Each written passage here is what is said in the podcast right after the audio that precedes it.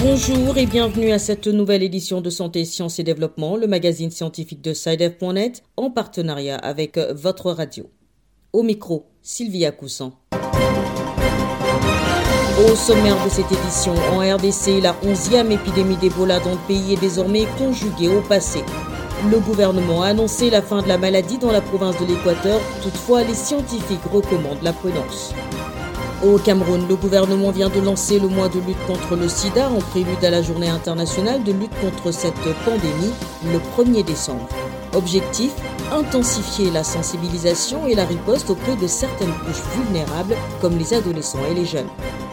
Au Tchad, le novembre numérique, comme son nom l'indique, est un mois dédié chaque année aux technologies de l'information et de la communication.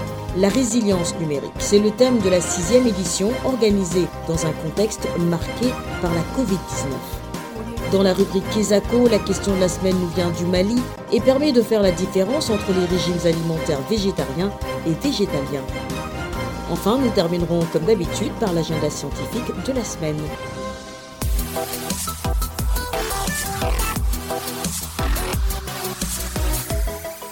Cinq mois ont suffi à la République démocratique du Congo pour venir à bout de la onzième épidémie d'Ebola dans le pays.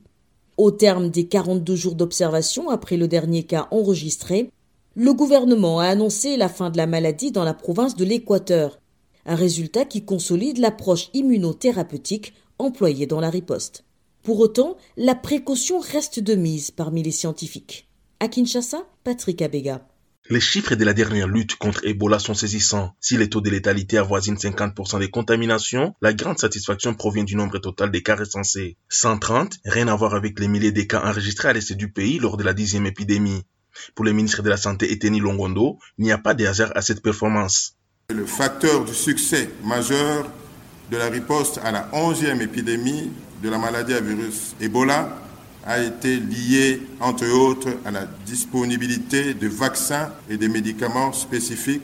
Néanmoins, le risque élevé de résurgence des épidémies reste permanent et doit servir de signal d'alarme pour que le système de surveillance épidémiologique soit renforcé. Chez la majorité des scientifiques du pays, notamment le docteur Eric Kassamba, la recommandation à la prudence est la même. Les véritables combats contre Ebola doivent être menés sur le terrain de la recherche, selon ces virologues. Nous sommes en train de pouvoir euh, toujours rechercher l'espèce qui héberge au fait le virus avant que le virus n'entre dans la communauté.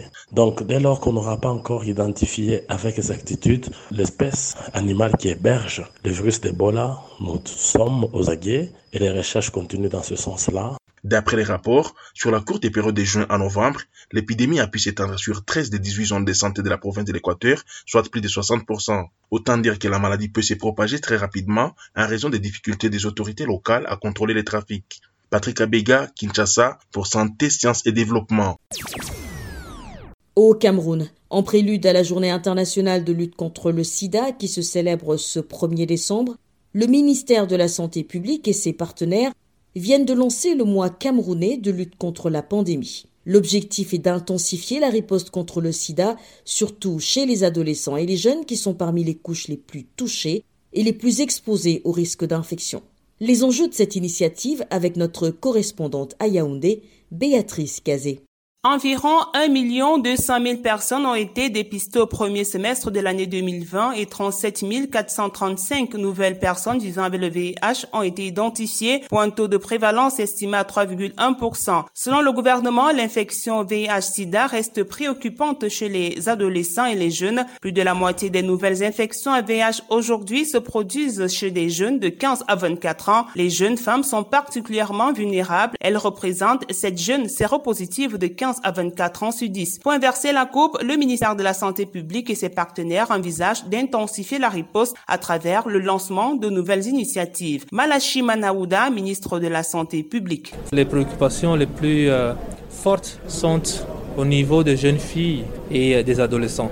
Et donc, euh, le programme est en train de revoir sa politique sur ce point-là. Et avec les partenaires, nous sommes en train de vouloir euh, agir et fortement sur cette tranche d'âge pour que les quinze à vingt-quatre ans ne soient plus les personnes qui sont les plus infectées. De manière concrète, nous allons accélérer un certain nombre de leviers. Nous avons déjà l'autotest qui va être introduite au niveau de, du, du Cameroun.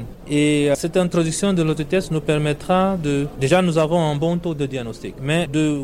pouvoir euh, retenir les gens sous, sous traitement et euh, pouvoir également aller vers le dernier quatre-vingt-dix qui est la non-détection de la charge virale. dix-huit mille personnes sont mortes de maladies liées au sida, selon le dernier rapport du Comité national de lutte contre le sida en deux mille dix-huit. Cependant, l'évolution du nombre de décès liés au sida est positive. Elle est passée de vingt-deux mille en deux mille dix à dix-huit mille en deux mille dix-huit, soit une baisse de dix-neuf pour cent. Et pour lutter contre la pandémie en milieu jeune, des campagnes de sensibilisation sur la promotion de valeurs et conduites sexuelles responsables telles que l'abstinence, la fidélité à un partenaire et l'utilisation correcte et systématique du préservatif lors des rapports sexuels à risque se poursuivent dans le pays. Béatrice Kazé, Yaoundé pour Santé, Sciences et Développement. Au Tchad, fidèle à sa tradition, le Tech Hub WenakLabs vient d'organiser le Novembre numérique, un événement qui permet de faire la promotion des technologies de l'information et de la communication durant tout le mois de novembre. Cette sixième édition qui s'achève s'est tenue dans un contexte marqué par la pandémie de la covid dix-neuf avec pour thème la résilience numérique. Le compte-rendu d'Adelph Mbaïdangro à Djekornondé, N'Djamena.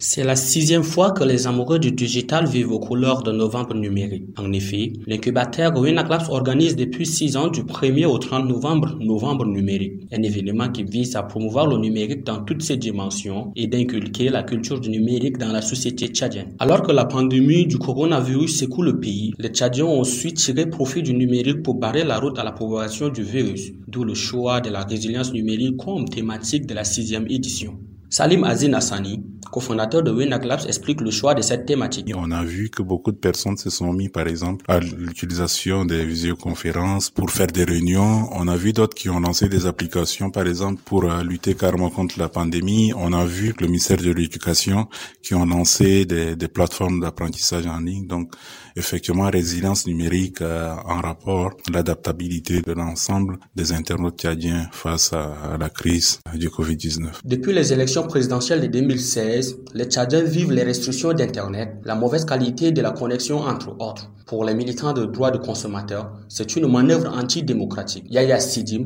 membre du comité national de l'association des droits de consommateurs, déplore cela. C'est le droit à la liberté d'expression qui est remis. Et là aussi, nous, nous avons exprimé nos préoccupations en disant que euh, les citoyens sont libres de s'exprimer et d'échanger, de communiquer. Aujourd'hui, avec l'internet, on peut apprendre beaucoup et si euh, l'Internet n'est pas disponible, les gens ont beaucoup à perdre. Mais Salim Azim Hassani pense que malgré tout cela, le numérique reste la chose la mieux partagée par les Tchadiens. Malgré la, les censures et tout, euh, les gens savent toujours les contourner aussi pour euh, se connecter. Et cela, c'est en se partageant les connaissances, en se partageant les astuces. C'est pourquoi j'ai dit c'est bien partagé. Selon Art Social et Hot Suite, en deux mille dix-neuf, le taux d'accès à Internet est estimé à sept cent soixante dix-neuf mille utilisateurs sur quinze millions de Tchadiens, contre sept cent cinquante-six mille en deux mille dix-huit. Adelph Maïnagouan de Cornodi, N'Djamena pour Santé, Sciences et Développement.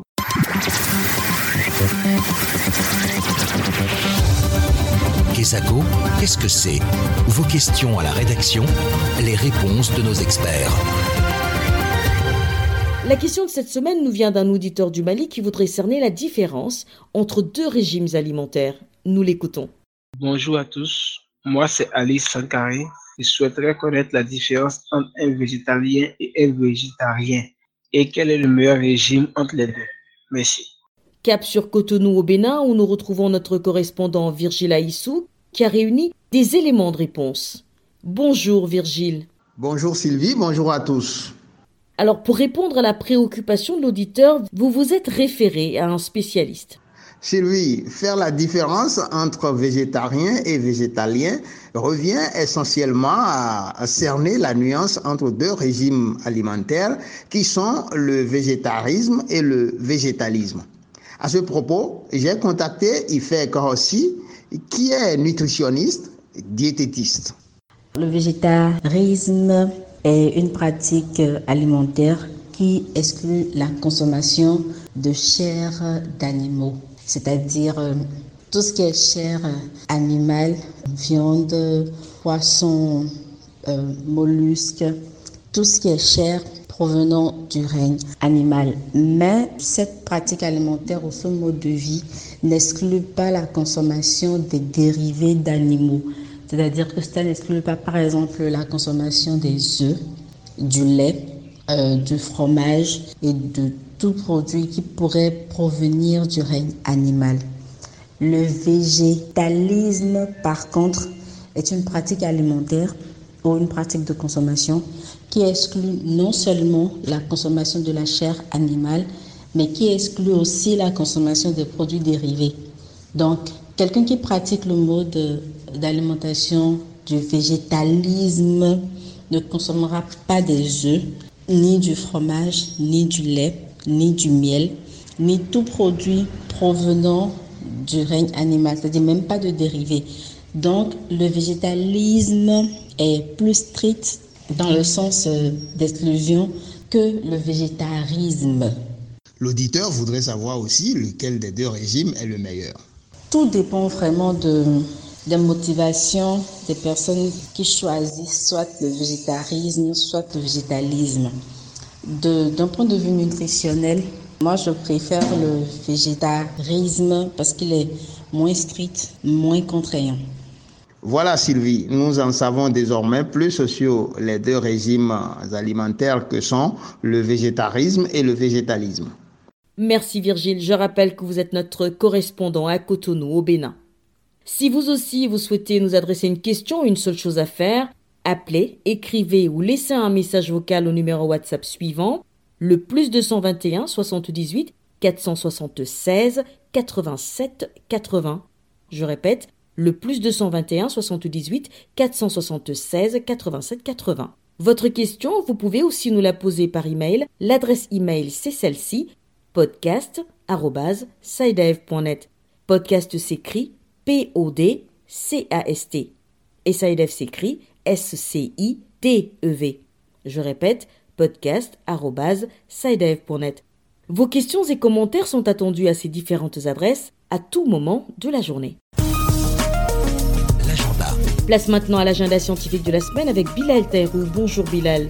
Bonjour Sylvie, bonjour chers auditeurs. Ravi de vous retrouver dans ce nouveau numéro de Santé, Sciences et Développement. Alors comme d'habitude, nous sommes impatients de découvrir les événements que vous avez retenus pour cette semaine. Alors, quelques événements à noter à l'agenda cette semaine, à commencer par le webinaire qu'organisera l'édition francophone de SciDev point net ce vendredi quatre décembre deux mille vingt de onze heures à treize heures, temps universel. L'événement sera virtuel et portera sur le thème « Quelle éducation en Afrique dans un contexte de covid dix-neuf ». Pour s'inscrire et participer à cet événement, rendez-vous sur le w w w point sidev point net slash f r. Cap ensuite sur la République démocratique du Congo, la R D C, plus précisément à Kisangani, pour assister à la quatrième édition de la conférence minière de la R D C. Elle est prévue du quatorze au seize décembre deux mille vingt.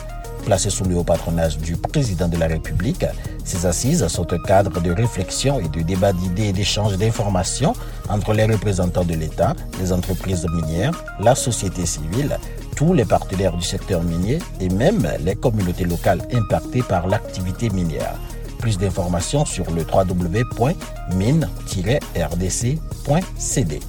Et de la R D C, nous rejoindrons ensuite le Sénégal pour assister au congrès de la Société O R L des pays francophones d'Afrique, la SORLAF, qui se tiendra à Dakar les dix-sept, dix-huit et dix-neuf décembre deux mille vingt, plus précisément à l'hôtel King Fahd Palace. Les informations s'obtiennent et les inscriptions se font au plus deux cent vingt et un soixante-dix-sept quatre cent quatre-vingt-sept quatre-vingt-quinze trente-trois. Je répète, le plus deux cent vingt et un soixante-dix-sept quatre cent quatre-vingt-sept quatre-vingt-quinze trente-trois. Voilà, ce sera tout pour cette semaine, Sylvie.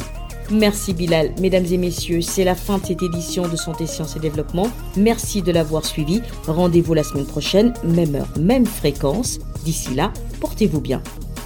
Cette émission est disponible en podcast sur le site SciDev point net slash F R. Cette émission a été réalisée sur financement du C R D I, le Centre de recherche pour le développement international, un organisme public canadien.